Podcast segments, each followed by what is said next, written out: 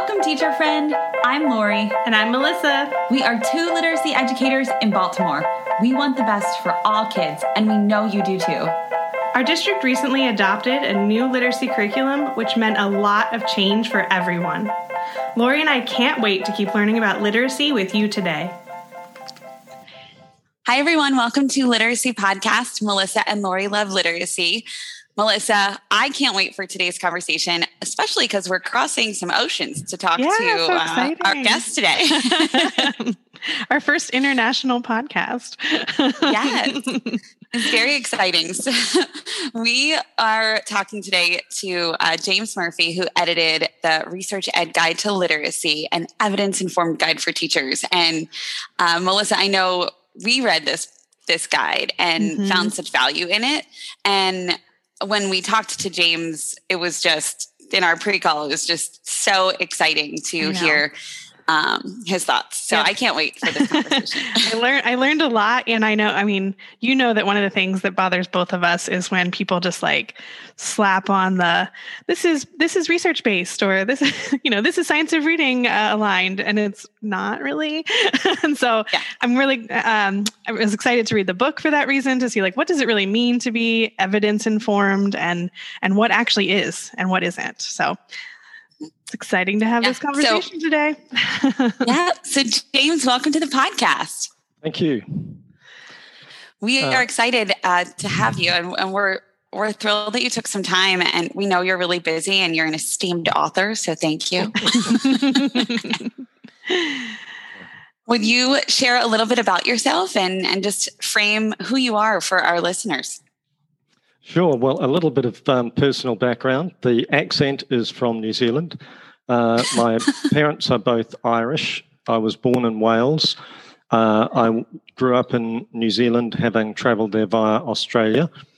Uh, and I've been back teaching in the UK about 15 years now. Uh, I guess I had been teaching for some time, and about seven years into my teaching, realised that there were some things I didn't know.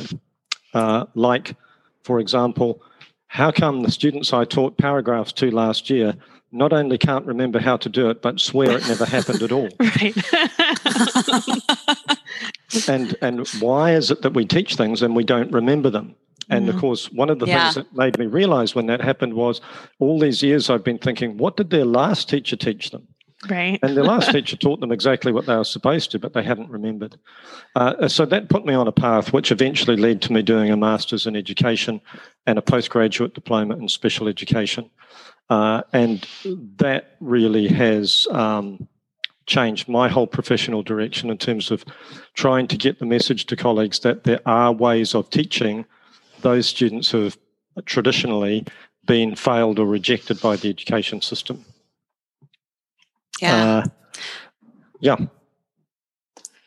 and thank you for uh, for we we can't wait to hear all- all of what you have to say. But first and foremost, thank you for framing where your accent is from because it's beautiful. I just want to listen to you talk all day. Well, um, there aren't so that many people who would say that.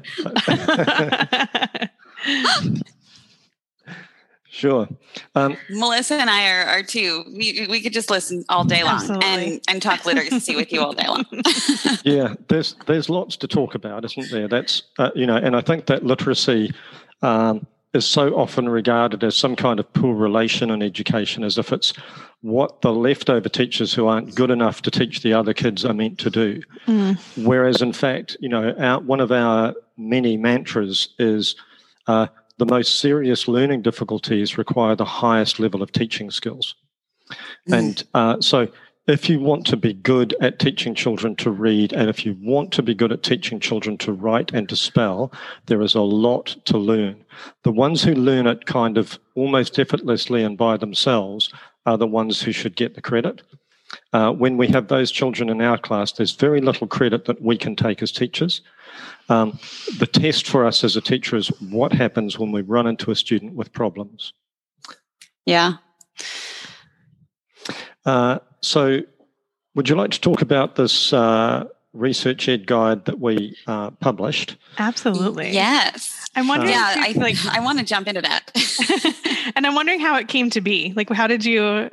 How how did this become a thing? How did it become your thing? Uh, researchED wanted to put out a number of guides. Having had conferences over a number of years, it was clear that there's strong scientific consensus around some issues. And the aim was to create some uh, short, effectively research digests for teachers Mhm. that they can dive into and get the key points out of the research with practical application to how they teach. Uh, in the case of the literacy guide, uh, we deliberately pitched it slightly ahead of the beginner. It's meant to be uh, slightly meaty, demanding. It's basically post grad stuff. We're assuming that our teachers are educated. Mhm. We're assuming that they want to know and that they're prepared to do some hard work. It's not for people who want um, a five minute lesson plan or you know a few bullet points or posters on the wall. This is Mhm. for people who really want to reflect on their practice. Yeah, but I would say, at least my experience reading it is, I agree, it's totally meaty, but it's also short enough that it Yeah. doesn't feel overwhelming, right? Like that, I, I feel like I, I could read one of one of the chapters in, I don't know, a half hour. I want to reread it again, but you know, I, it wasn't so so meaty that it turned me off, and I just said, I don't have time for that. Yeah, exactly. And so, one way that this book can be used is uh, by schools in their professional development programs. Mhm. Teachers can go away and read a chapter in half an hour or so, then come back together and discuss and reflect on how they might uh, act on that to adjust or test their practice in some areas. So, um, and but exactly that. Teachers are busy people. They're often tired people. At the end of the day, they often fall asleep in front of the TV. Mhm. So I've it's, been uh, there. yeah, uh, So we don't want to give them a big weighty book. It's great if they want a summer read, you know, on the beach or whatever. But I think for actual practical reference during the teaching year, you want short, meaty chunks that people can read and digest. yeah. hmm Yeah, and I I found it so interesting because there were lots of of uh, research pieces cited that I had not encountered before. So I felt excited about learning new research points that um, that were cited in in the guide, and there are so many references in each chapter. like I'm just looking, for example, at chapter one, there's like 33 Pages. citations. So that's that's a huge huge that's a huge benefit to the reader to to us to be learning lots of different elements of research as we're reading. That like you know chapter one is is I'm looking at how many pages. It's not not a whole lot of pa- i mean what 10 pages? And there's 33 references so maybe 12 pages. That i mean that's a that's um that's meaty. And and but it was so interesting that it didn't feel heavy to read. So i just want to put that out there. Yes. Um, and in fact, in chapter two, um, uh, Kerry Hempenstall's chapter on myths and misconceptions around literacy Mm. teaching. Um, you know, Kerry's reference list, I think, goes from page 36 to 47. Uh, it's, it's massive. And one of the reasons I wanted him in there actually is because his reference lists are gold. You know, and you can, Yeah. he's, uh, he publishes blogs on the website of the National Institute for Direct Instruction, NIFDI. And um, his blogs are also full of research references.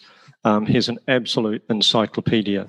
So having Kerry in there um, is a huge advantage for any teacher who's serious about digging into this stuff.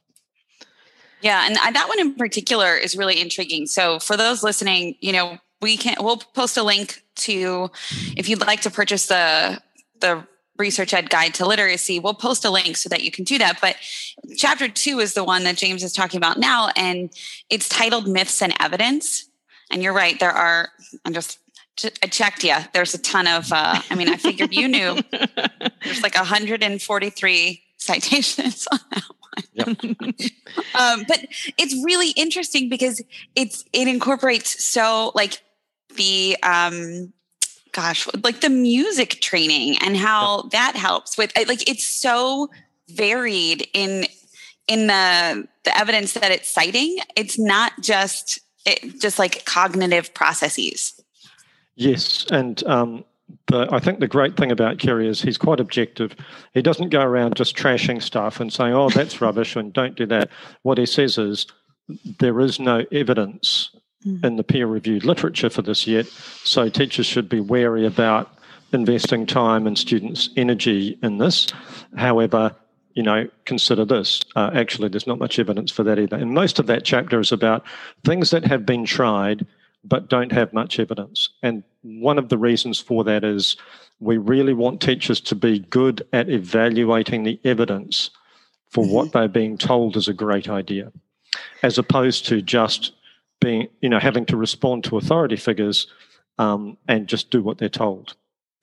Yeah, yes. that's what I was going to ask because I feel like any anything that's out there, right? Things we're told as teachers or products, they often like they come with those stickers that are like, "There's evidence for this." Science of reading aloud. um, and sometimes it is just like a study, or you know, it's just. I, I'm wondering how how do you all, you know, figure out what is how do you evaluate what is actual like evidence informed versus sometimes what we see, which is just like a I don't know, maybe one study or something like how do we, how do we help teachers know the difference between those? Sure. Um, I think that um, as kind of the first thing is the contributors to this book um, are all uh, people with academic and practical experience, mm-hmm. and and they have all actually looked at um, the consensus of scientific evidence. And the first thing is where is there a convergence of scientific evidence. The second point to that is then, well, what do you mean by scientific evidence? Yeah. Um, and we would say we're primarily interested in peer reviewed studies, published journals. Um, that's the kind of the convention for establishing scientific consensus. Um, the third aspect of that is that one study, as you say, is not enough. Um, we mm-hmm. need to see replications or confirmations of that over time. That takes time and it takes money. So some of those are slow to emerge. Um, but there are a number of things around reading in particular, which is clearly the most researched topic in mm. educational research, um, that have drawn together a very strong consensus. And in the chapter by the Wheldalls and Buckingham on moving towards um, a label free approach to resolving reading difficulties. They talk about that scientific evidence and the fact that we don't need separate classifications of poor readers and dyslexics and so on. We just need to know how to teach children with reading difficulties. Yeah. Um, mm-hmm. I think that uh, a, a key point is that things are often truthy. They sound like they should work. Yeah, I like that. yeah, it's not my it's not my original idea. It's, been, it's a phrase been around for a while, but um, they sound like they should be true. Um, yeah. VAK learning styles, for instance, seems like it should work. Um, and indeed, uh, some of the um, physical exercise programs, when you listen to people's explanations, sound like they should work. But when you actually look at the research, one of the guiding things that has come out is you tend to get what you teach. Uh, if you uh, get someone to do a lot of music practice, they'll tend to be much better at music. But there's no particular reason why we would expect that to transfer to their reading. Teaching children to play chess better tends to create better chess masters, but it doesn't actually make them better at reading. And um, uh, to, getting students to improve their visual memory, for instance. You will get students perhaps with better visual memory, but that again does not change or improve their reading. Yeah. I think that that's uh, like, I, yes, we need to help. I think like one of the, Melissa and I have, a lot of conversations and, and we are in those, um, you know, Facebook science of reading groups and things like that. Mm-hmm. And like, I just feel so compelled to sometimes comment and be like like when people ask questions because they're you know people are posting things with they're going to facebook to find knowledge mm-hmm. about the science of reading they're going to you know places where they're relying on other educators and what i find uh, interesting about that is that all of us educators don't necessarily have the same knowledge base in the science of reading exactly. mm-hmm. and we don't have the accurate knowledge base right so some do some don't and some are just like dangling in this in between area and exactly. Eh, so i'm just like i would just love to know like you know how could how could we how can we learn what is um research based from this guide? Like, how can this guide help us understand um, what's evidence based, what's research based? Um, I think though, I honestly think the first couple chapters are just awesome. I, and the one that you just mentioned, the um, a non-categorical approach to teaching low progress readers in the primary school. Yep. It's it's so um, it's i feel like i need to interpret that in for the united states. Yeah. and like but i mean same concept right? Like we need to like um, rejig the title to to uh, to apply but if we have that approach that it's not categorizing kids it's categorizing struggles and then approaching the struggles versus categorizing yes. the student. Exactly right. I'm just I'm curious, like what your thoughts are on that because I think this guide is immensely helpful. I really, I'm, I'm I can't wait to give it another read. Like, take two and learn more. Yeah. Um, so I'll I'll give you a short answer and then a, and then a slightly more circuitous answer. The short answer is that I think uh, if you want to get to grips with education research, the researchED guides um, are quite helpful, um, and I can say that um, confidently on the basis that I'm not receiving any royalties for saying that. but um, they. Um, Neither are we. Yay! yeah. So uh, the other thing I would say, though, is that um, uh, the chapters here, if you look at the way that the writers, particularly in those first two chapters, go about um, kind of saying this is valid and this isn't, and why, and you'll see the way that they look at the studies and and the number of studies that have been done mm-hmm. and what are the clearly appointed uh, or agreed strategies or approaches from the wider scientific community. There's a wonderful paper actually that I would really recommend people think about by um, Keith Stanovich and Paula Stanovich. Do you know Keith Stanovich? He's a really well known. Not. He's a really well known reading researcher based at Toronto University, uh, and he became prominent in the 80s when his research discovered, um, against his expectations, that um, good readers don't rely on context; they're actually decoding the words, mm. and it's the poor readers who are relying on context. And it had been um, until then, there had been a strong consensus in the other direction. And that was when, if you like, the reading wars began in earnest. Because some people were quite Got unhappy it. Um, and he, he's done a, a, wonderful paper called um, Using Science and Reason in Education. I think that's the name of it. Uh, and um, in it, they um, they point out exactly this question of how teachers can get to grips with um, what's got a research base and what doesn't, what should we spend our time on and what shouldn't we, and what do you do when there isn't a lot of peer reviewed research, but the approach looks promising. Mm. And he talks about the fact that, you know, as a teacher, you're actually free to apply reason as well. But here are some guidelines. When I say he, I mean they. Um, and uh, so I'd really recommend Stanovich. Um, I think that's 2003, Stanovich K and Stanovich P.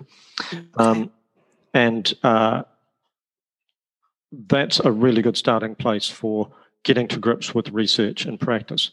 On the mm-hmm. wider issue, what I would say is that um, education has had two main streams. One stream has been focused on what you might call the sociology of education, it has seen it as a social interaction and often as a political transaction. And there is much truth in that. It is a social interaction. It does have political implications, and some of those are quite significant. Um, but that area has been so beset by polemic that um, it's become an, almost evidence free at its extremes, uh, and it's about who agrees with my ideology. Um, and then at the other ex- other end, you've got a stream that is mostly focused on psychology and how people learn stuff. It's a much smaller um, quadrant of the um, of the sector, um, and at its extreme, that can become abstract in the sense of um, a bit ivory tower about things that might work and might not, um, okay. and focused on things like statistical significance, which has very little bearing. Um, so, and then you see st- studies, for example, that suggest that an effect size of 0.24 for a reading intervention is fine, even though what that translates to is about three months additional progress for a child who may be four or five years behind. Mm. And the child can't even see the progress that they've made. So that kind of dabbling with academic statistical significance has been, in my view, very harmful to education. It discredits research and it means that we're not focusing on what will actually make a difference for children. So we've got both those problems um, or both those extremes to contend with. And then you've got people in the middle who kind of shrug and go, gee, I don't know, I'll just close the door to my classroom and do my best. yeah. Can Probably you contextualize? yeah. I'm wondering if you can contextualize where, like, where, um, like balanced literally fit balance literally balance literacy fits on that continuum and where science of reading fits on that continuum just to like stamp that for our listeners sure so um, the work that's going on at the moment, the last couple of years, um, uh, a lot of it's become sort of pulled under this banner of the science of reading. And you can tell that's having an effect because now there are people writing blog posts and articles saying there's no such thing as the science of reading and we can't know anything about reading. It's like, sorry, you're mm-hmm. 50 years too late. We do know quite a lot about reading. Uh, so, um, so the science of reading stuff is around that um, that psychology end of the education spectrum, but it's very much focusing now on implementation. If this is the case, then how do I teach that to a student? Yeah. Or if this is the problem they have, how can I resolve that? And the science yeah. of reading stuff is fantastic because it's now at a point of development where it's offering practical solutions and implementation steps for teachers. And many of those simply require a small tweak in the way that we provide explanations or present information or what we choose to focus the time on. It doesn't require any extra time or money. Um, the it. balanced literacy is an, is an interesting point because we didn't hear much too much about balanced literacy. We used to hear a lot about whole language. Mm-hmm. Then, when um, the evidence was pretty clear that phonics is what students need to ensure that they move out of that emergent reader phase. Um, people who had been advocating whole language said, well, of course, we've never been against phonics. What we um, are talking about here is just that there's no best way overall. And what we need to do is just combine things for whatever's right for that child. And as teachers, we know best. Um, to which my answer is unless we're highly skilled, we don't know best. Why would we? Uh, and in fact, the problem with it is that it gives the teacher a great deal of fluidity. Uh, without some really clear accountability on student progress in reading, balanced literacy can just become um, a narrative that we use to justify the status quo of 20% of students going through primary and then secondary school unable to read successfully. Mm-hmm. Uh, it doesn't mean that we can't do other things. Of course, we do. We build on initial phonics with a wide and rich experience of literature and storytelling. We expose them to a range of different types of texts and all of that. We want them to develop comprehension skills.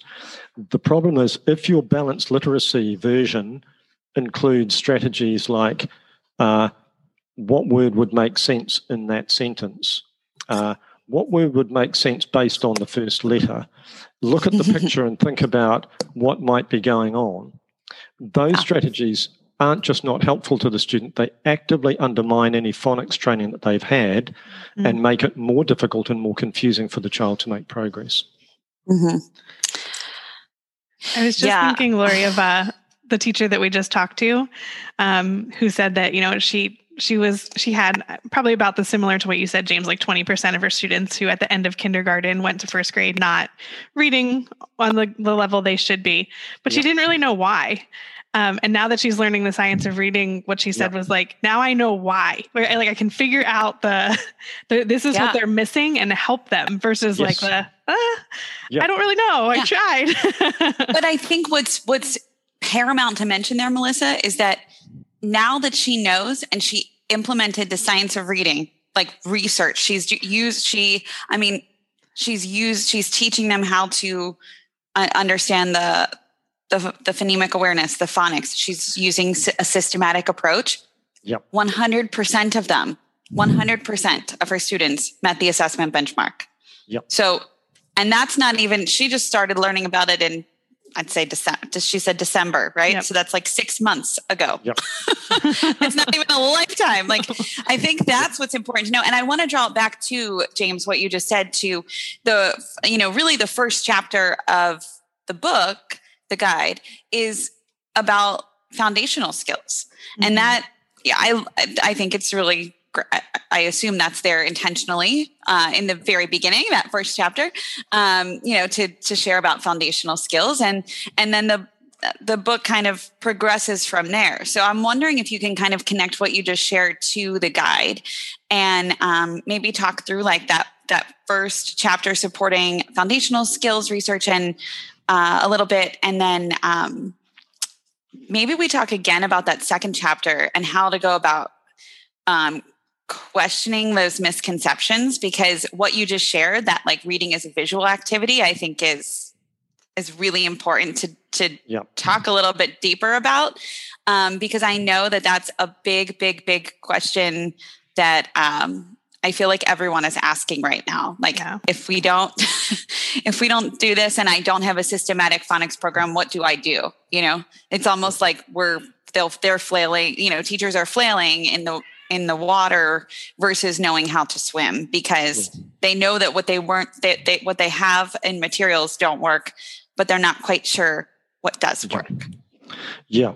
Uh, and so this um, you know chapter one will give um, teachers a really clear framework for thinking about uh, what what is an evidence-based approach um, and then the further work, you know, some of the other chapters will build on that. Uh, and it is deliberately designed to kind of build up in a sequence from uh, learning to read and then into writing. Uh, and uh, we've tended to focus more on the upper levels on that just because of space.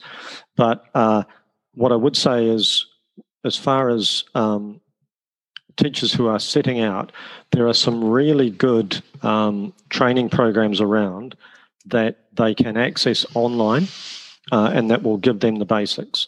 Um, I know the UK one's best, so um, two of them are uh, Sounds-Write, so sounds hyphen and then the word write, W R I T E, um, and also Phonics International.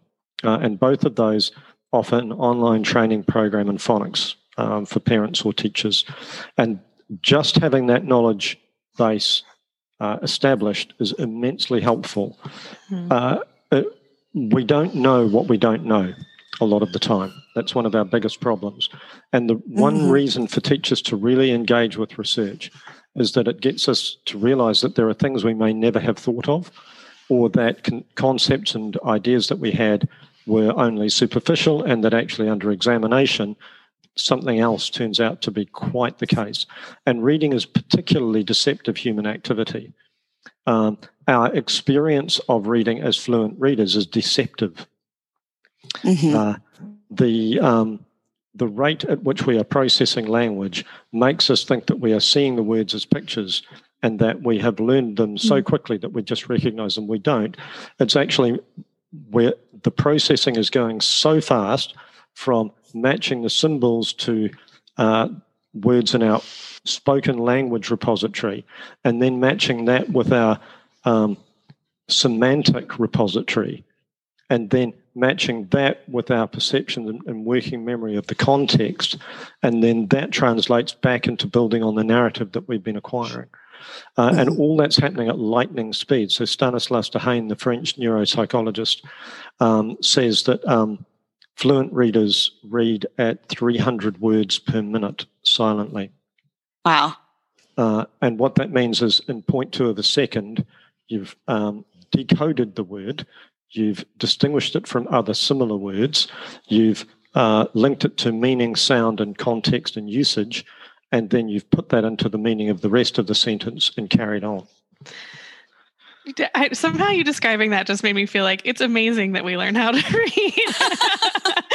oh, absolutely. like so much absolutely. that our brain is doing so quickly. it's, it's a remarkable testament to what the human brain is capable of, but because it's so ubiquitous, we underrate it all the time. Mm-hmm. Yeah. Um, and it's completely. I mean, changing. that's just a huge plug for for using um, you know systematic phonics to teach reading because like you need to wire that's what i always think about is like is we're wiring kids brains. And i know that's not yep. new but that's the visual that i get in my head.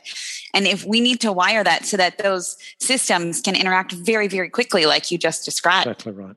So we we need to move from um, uh, the precision teachers um, uh, us based movement started in the 70s um, they looked at from a behavioral perspective um, as an applied behavior analysis, looking at what learning is like at different stages of competence. And they said, you know, the first stage is acquisition, um, where you're just getting to grips with it. And then the second stage is accuracy, where you can perform it, whatever it is you're learning, um, accurately but slowly. And then the really the real bottleneck is building that accurate behavior to fluency. Mm-hmm. Once you've got to fluency, you have access to generalization. You can use that word or that learning in many different contexts, and you have retention. It's much more likely to remain in long term memory and be available for recall. Mm-hmm. So, um, getting students not just to accuracy but fluency is the job of the reading teacher, especially in those early years. Yeah. And in order to do that, you have to know a whole lot. and the research is the key, right? yeah, yeah, um, and and again, uh, because so much work has been done in the research on reading, actually, many of the solutions that we have now are easily applied. For instance, um, it only takes a few minutes a day of carefully sequenced um, fluency practice for students to build up very high rates of reading fluency. Mm-hmm. So, but what the research says is that fluency practice should be short, one to three minutes. It should be daily, as often as possible during the week. It should be timed so that it's standardized and so that the student has a short target to meet. Um, and um, it should be carefully sequenced uh, because if you mix up things, then it's really hard to tease which bits of it are giving the student difficulty. So you need them to be able to practice different component skills and then combine those component skills once they've become fluent. Mm-hmm. I have two questions for you, James. Same, sure. similar topic though. So I've always been in the secondary world, right? So, you know, I've I've seen this happen where I mean, my students are coming in and they're they're still having some you know issues with accuracy yep, or yep. definitely fluency but we're told to stay you know grade level texts really mm. deep comprehension questions like you know digging in um, and and that feels like there's a, a disconnect there at the secondary world of like making sure that they do have the those initial skills. But then i also see on the flip side sometimes i i'm in a LETRS training and i've heard some some teachers who have said like well why don't we just forget about like reading grade level texts and doing read alouds and all those other things and just let's just make sure that they get that accuracy and fluency and like only mm. focus there. And then I get where I'm like, well, that that leaves out the whole language comprehension strand yes. of, of, the rope. Yeah. Um, so I'm just wondering what you feel like about about the balance of of that and, and how we. Yeah, that's a great that question, and and it's literally a billion dollar question because so much money is spent on ineffective reading intervention or is spent on education that children can't access because their reading skills aren't up there. Mm. So, resolving that, in my view, is the number one way to make education pay for itself by actually building a better society and a healthier economy. How do we do that? Um, mm-hmm. The answer is to think, in my view, from the view of the child's entitlement what is it that they are meant to be getting? They are meant to be getting an education. Are they getting an education if they can't read? No. No. If we teach them to read, but they don't know anything else, have they got an education? No. no. So we have to do both. How do we do both? Um, the answer is really careful assessment and screening. Mm. Identify any students with gaps, assess them in enough detail to be able to match the issues they have with an effective short term intervention, deal with it effectively in that intervention, and minimize the time out of the classroom that it requires, and make sure that the classroom offers a challenging, a rich, um, mm-hmm. uh, and really um, broad education so that they are, uh, you know, they're equipped for life when they leave school. Um, what bugs me most is that some children are deemed either too stupid or too poor or too dyslexic uh, to warrant a proper education. And mm-hmm. the answer is not that the child has a problem. The answer is that the system mm. does not have the expertise resident within it to meet their needs. Uh, I mentioned Siegfried Engelmann in our uh, last conversation. Um, and Engelmann is really clear. He says it's not really a case of dyslexia, it's a case of dysteachia. um, it's because they haven't been taught adequately and rigorously in the early stages that they then continue to have these problems that hamper them throughout their education. Uh, it's not necessary, but it does involve teachers uh, kind of humbling ourselves a little bit, admitting we have things to learn, and working out the best way to make this happen in our schools. Yeah, I really enjoyed the chapter about assessing literacy skills for that reason, mm. because I think yep. in when I look at our system, that's one of the things I always bring up is, you know, we have, um, you know, with a three time a year standard, you get a students like, are they on grade level, below grade level in reading?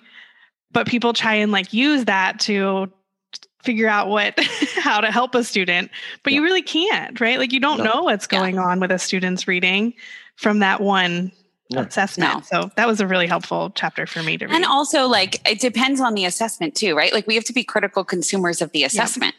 Yeah. Like, yeah. there's there's so much that goes. I think your assessment chapter speaks to that, but um, uh, in the guide. But yeah, there's there just being a critical consumer of really everything, and I think it's it's so hard for educators because it just seems like there's so much that they need to know and they're not getting it at their in their undergrad or in their we're having so many people tell them like yeah this is what you're supposed to do yeah. yeah i mean if there's a group that i would target most strongly for professional development on screening and assessment it would be school leaders mm-hmm. uh, I undoubt- agree. undoubtedly they tend to be the least skilled when it comes to knowing what students need uh, the least skilled when it comes to knowing how interventions work.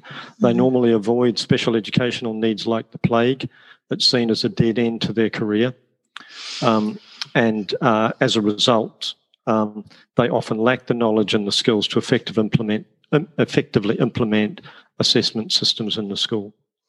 Uh, yeah. So, and all of this is issue. really like exacerbated if there's not a high quality curriculum in place, like a high quality tier one curriculum for teachers to use or high quality um, structures, right? Um, I think that like you, if you can wrap around a high quality curriculum, then you can provide that short term intervention in in service of the curriculum um, and in support of.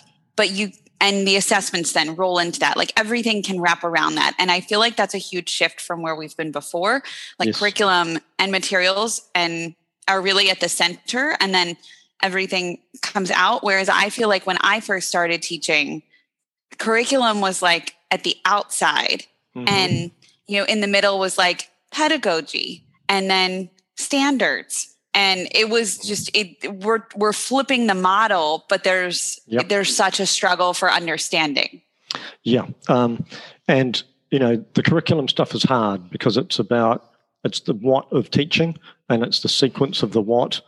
And then we get to the okay, now we know what that we're going to teach them in the sequence. How are we going to do that effectively? Mm-hmm. Um, and that all involves quite a lot of brain power, quite a lot of thinking, um, but it's well worth it because we all become better teachers as a result. Uh, in the process of school improvement, because we often are asked to work with schools who um, uh, are trying to really build or rebuild or raise standards. Um, we think that there's basically a three tier approach, and you can't really get around this sequence. The first is that you have to establish standards of behavior. Until behavior is um, settled in the school and both teachers and senior staff have headspace to think about other things, you focus on getting the behavior right. Once behavior is right, you then introduce um, raising the level of challenge, depth, and breadth in the curriculum.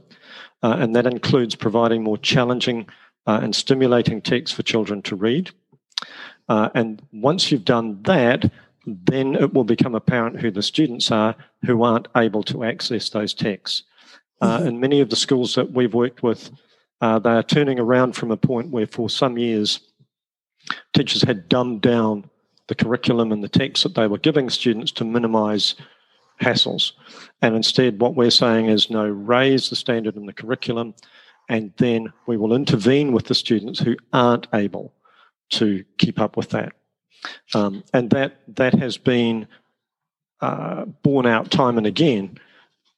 That um, that way, the vast majority of students are straight on and getting more out of their education, uh, and the students who need help can then be addressed in a much calmer and more productive environment. Mm-hmm. Yeah, and that I mean, what I'm hearing you say is that really supports what we talk about all the time on this podcast is that high quality materials matter and it matters that students are engaged in rigorous grade level work with teachers who believe that they can do this work yes. and we're not going to give students who are struggling or or who are acting out behaviorally lesser work we're we're we're giving them the work that is grade level that is appropriate and then we're going to support them in accessing that work. Is that exactly. what I'm hearing you say? Exactly right. So I was going to uh, ask that, James, because I, in my experience, I've seen some behavior challenges from students that actually came from the other two things that you mentioned, which was like either they're bored because what yep. they're doing isn't challenging at all, yep. or because they're, you know, they're getting a, like they maybe they're struggling with reading, so their way of not having to deal with that is to mm-hmm. just yep. do whatever they do behavior wise. yep, exactly. And so that's often why, you know, um, my wife and I have this organisation, Thinking Reading, that's set up to support secondary schools. And mm-hmm. we often get the call from schools who say, um, what we're finding is we've got students who are acting up. Um, and when we look at it, there's a very clear correlation between their behavior points and their reading age. Mm-hmm. They've got mm-hmm. a high behavior points and they've got a very low reading age. They clearly don't can't access what's going on. What do we do for them? Uh, and then, as you say, there are other students. If we don't have enough challenge, we will have students who are bored and they either just then get up to mischief, yep. one, uh, mm-hmm. often very cleverly and without us even noticing, mm-hmm. um, or um, uh, indeed they'll um, they'll make life difficult for other students. I remember the yeah. um, when I was a head of English in London, uh, the worst behaved boy in the year group, we moved him from the bottom set into the top set, or I think you would call it a track in the States. Mm-hmm. Um, and uh, his behavior problems disappeared because the work was harder and uh, nobody was very interested in him making a smart comment. they were wanting to do the work. Um, and he was clearly very able uh, and needed more stimulation. Instead of going, oh, he's badly behaved, put him in the bottom set, we put him in the top set. You know, mm-hmm. just as I think that also gets that that's a great example, and that also gets back to what you mentioned earlier in how we support intervention, because I, I I think there are two tracks to intervention, and after reading your guide, I believe that you're I know it's not your guide, but it is your guide, your edited guide. Um, I think that that I, I want to affirm that this is the understanding and the takeaway from the guide as well, and that if you have this this tier one, um, you know, curriculum or experience that is yep. rich with with high quality texts and and grade level work is what I'm saying. Um, that really the the quote interventions that are brief should meet one of the two strands of of the rope. So the language acquisition should look like filling in the gaps in foundational skills and that's very clear. In the tier 1 we know that there's going to be fluency, but we also need to address that in the interventions because we know that that's yep. massively important. But then also, I feel like I struggle a lot in um, conversations with teachers or or with um, just generally, and I'm just you know even friends who are teachers with like what interventions look like in terms of quote comprehension. And so I think that the chapter that we talked about earlier, um, the non categorical approach to teaching low progress readers, that to me is speaking to that approach of like it's in service of the the content that they're learning in their core classes but we're also trying to support that fluency. So we're not like it's not easy. It's it's a lot of stuff put together but it it doesn't look like like it does look like students accessing content on topics but it doesn't look like students um, doing like passages where they're answering questions to find the main idea or to um, to do like isolated skill work. And so i feel like that's it's hard to it, it's it's not an easy like it, it speaks to what we've been talking about this whole time. We all need to be so knowledgeable about all of this mm-hmm. stuff and yeah. be reading the research and, and really deeply understand it. It's not like a well just throw them in a group and and do this and it's fine. And that's the shift that i think your guide is helping to get across because that it was like that like 20 years ago. It was like put them in a group. We'll teach them how to find the main idea and then they can bump right back in and they'll be totally fine. But that's not where we are now. So I'm curious about about your take on that and if my take is accurate. I think that um, uh, the, what we can do in, in intervention uh, regarding comprehension is necessarily limited because uh, I was just reading another paper last night actually about the fact that uh, comprehension is so affected by domain knowledge, and mm-hmm. domain knowledge is so affected by vocabulary. And so none of these things are mm-hmm. independent. The aim is to set up virtuous circles or cycles where we, um, by addressing children's uh, thinking strategies in the context of knowledge and building their vocabulary so that they can both understand and talk about that knowledge, um, we're, we're laying foundations. And then the amount that we can do with that is pretty much infinite um, mm-hmm. The challenge for curriculum designers is to make sure that there is uh, overlap and connection between the different disciplines and knowledge, and within the disciplines and knowledge, uh, there is um, connection. So, mm-hmm. having a carefully sequenced science curriculum, for instance, will build um, from one topic to the other rather than just move on to the next topic and teach another set of keywords. Mm-hmm. So you'll continue to review and address some of the keywords. You'll continue to think about how some of the concepts that you learned in the last topic apply to this one. Uh, yep.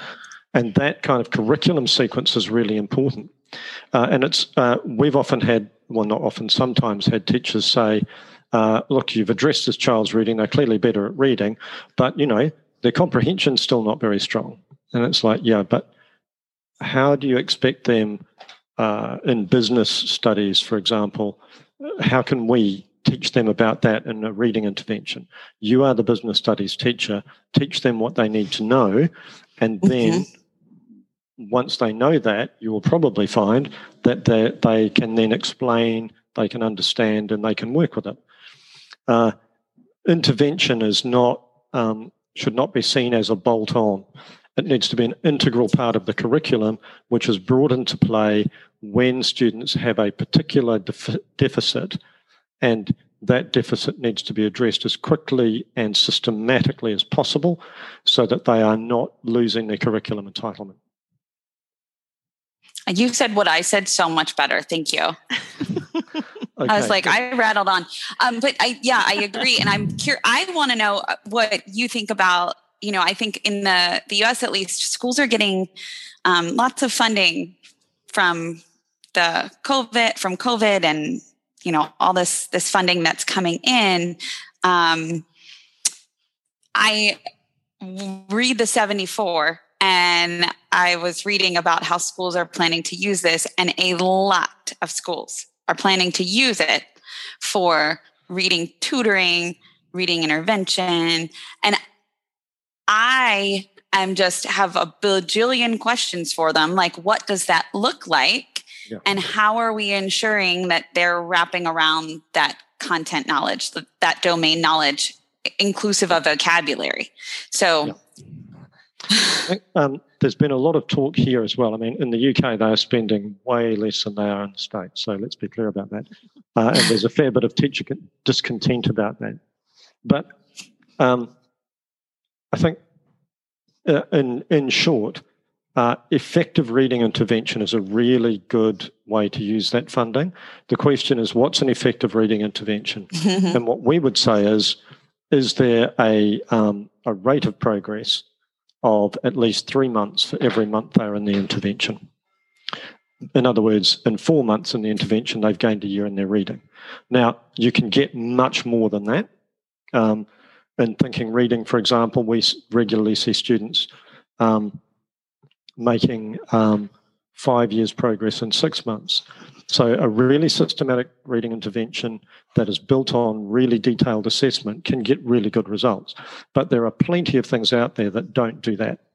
Uh, and I'd, I'd, argue that they are not a good investment because they actually teach the child they can't do this. Mm-hmm. Um, teachers' professional development is really, really important. But again, you can't just assume that the teacher professional development is going to be good teacher professional development. It needs to be um, it needs to be systematic, it needs to be research based, uh, and it needs to engage teachers in professional debate so they're actually thinking and not just doing what they're told. Mm-hmm. Um, and then uh, I'm not sure about in the States, but in the UK, um, we've already we already had really significant inequalities and really significant mental health stresses for some of our young people um, after years of a program that was dubbed austerity. Um, and, and disproportionately affected poorer families. Um, obviously, the um, pandemic has really exacerbated that, and teachers are very concerned about uh, the mental health of their students and the fact that they are teachers, not mental health workers. Uh, and there's a strong consensus here, I think, that investing some of that funding in, funding in mental health services in schools would be a very good way of um, short circuiting some of the long term problems that are likely to arise from the mm-hmm. pandemic. It's a really good point that I hadn't thought of. mm-hmm. yeah. yeah. I um I think you've gotten me think to think a whole lot today about the idea of what's truthy and how we can quick quickly identify what's truthy and what is the truth. And um because there's, you know, post post pandemic, all of this, you know, funding is coming in and the materials now I feel like are being ramped up more than ever. Like that mm. sticker is slapped on, like science of reading align, evidence based. Yeah. And yeah. Yeah. there, you know, I feel like it's it's it's hard to know what's right. Like you said, um, we don't know what we don't know. And when when we're being, you know, and I mean we in the the frame of like district leaders, teachers, principals, you know, you're you have all these materials out and you're thinking, what is the real stuff? Like, let me sift through and find yeah. the real stuff that fits. Um, yeah. I think your the guide would be a phenomenal resource to help, but it's it's it it it is going to be work. Like I think that's what I mm-hmm. want yeah. listeners to know is it's it's not a quick answer. It's not like a question in the Facebook group and you get your answer. And if that is the case, then I think we should question the answer. Uh, exactly. Um, I think social media has been fantastic for teachers to link to research and to be introduced to research. But if we're just taking our um, our lead from other people's opinions on social media, mm-hmm. we're probably in a worse position than when we started. Um, we believe that the answer is to really raise the level of expertise. I'm sure you've heard of the Dunning Kruger effect. You know that um, the less we know, not. the more. Oh yeah, no. So the you have to be careful. Melissa, have you? Is it, no, is it just no? Me? I haven't. Okay, don't worry. So, I'm like Melissa needs to admit whether she knows this or not because I'm saying I don't. yeah. Um, so Dunning Kruger effect um, has been around for a while in psychological circles, and basically, uh, it posits that um, the less people know about a topic, the more competent they tend to think they are. And the more they know, the less competent they are. Oh, They, they, they, they feel. Not because they are less competent, their expertise actually increases, but they are much more aware of what they don't know. Mm, And we think that essentially the issue with teaching is uh, is this uh, that teachers need to raise their level of expertise. Teacher training institutions aren't doing that. Um, governments aren't doing that. We have to do it for ourselves, uh, and that's what the researchED movement is about. And that's why we've done this series of books. I'm so Well, we're excited that you I'm so did. glad I Thank learned you. that today. I know. Thank you. That's great. Um, we will we will put a link to the guide. I'm holding it right Thank now. you. Everybody Yep. can't see it, but we will put a link uh, to the guide, and um, also maybe I'll also link your other book, yeah, uh, that would be Thinking great. Reading. Yeah, because I know we're going to do a, a part two podcast That'd be um, to discuss thinking reading, what every secondary teacher needs to know about reading, and that's by James and Diane Murphy. Is that your wife? Yeah, and Diane's the real expert. Um, so um, it'd be really good to have her talking about what she knows about how to teach children with reading difficulties because she's just, you know, she knows it so well she almost doesn't realize she knows it. And uh, Oh, um, uh, she's been particularly good at that um, that cusp between support and challenge. Mm. Get it, making the student understand that I believe in you, even though you don't believe in yourself. Mhm. Let's uh, just follow me, and I'll get you over the top. I, I can't wait for that conversation. That's Right. right in my wheelhouse. Yeah, super.